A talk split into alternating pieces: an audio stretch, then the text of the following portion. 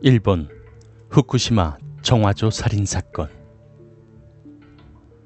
1989년 2월 28일 후쿠시마현 타무라군 한 변기 속에서 남성의 시체가 발견되는 사건이 있었습니다.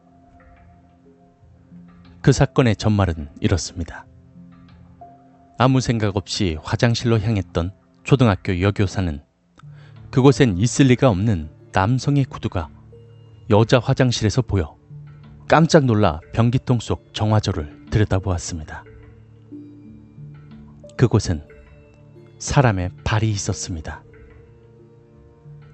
여교사는 당장 나와 교감 선생님과 몇몇 동료 교사들에게 이 사실을 알렸고 신고를 받은 경찰관과 소방관들이 급히 학교로 출동했습니다. 변기 속 정화조 안에 남성의 시체가 있다는 것을 확인한 경찰관과 소방관들은 삐져나온 발을 잡아 시체를 꺼내려고 했으나 정화조 입구가 너무 좁아서 좀처럼 꺼내지지 않았습니다. 결국 정화조를 파낸 다음 깨 부수고 나서야 시신을 꺼낼 수 있었죠. 시체의 상태는 추운 날씨에도 불구하고 윗옷을 벗은 상태였고 윗옷은 가슴에 돌돌 말아 굳게 쥐고 있는 상태였습니다.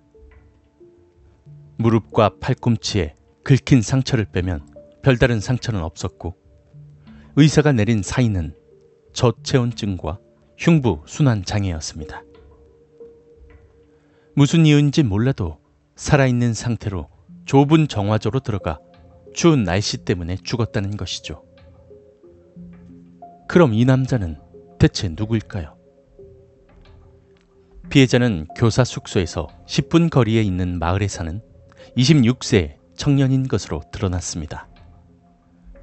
경찰은 이 남자가 여교사들을 훔쳐보려고 변기통 안에 들어갔다가 입구가 너무 좁아서 빠져나오지 못해 그곳에 갇혀 죽은 것이라는 추측을 했습니다. 그러나 이런 경찰의 추측 피해자 가족들과 마을의 주민들은 강력하게 반발했습니다. 왜냐하면 이 청년의 평소 행실로 봐서는 정말 말도 안 되는 일이었기 때문인데요.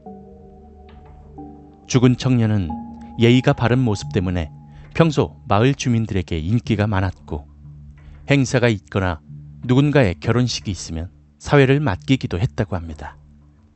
그런데 이런 사람이 어떻게 여교사를 훔쳐보려고 정화조로 들어갔느냐? 말이 안 된다는 것입니다.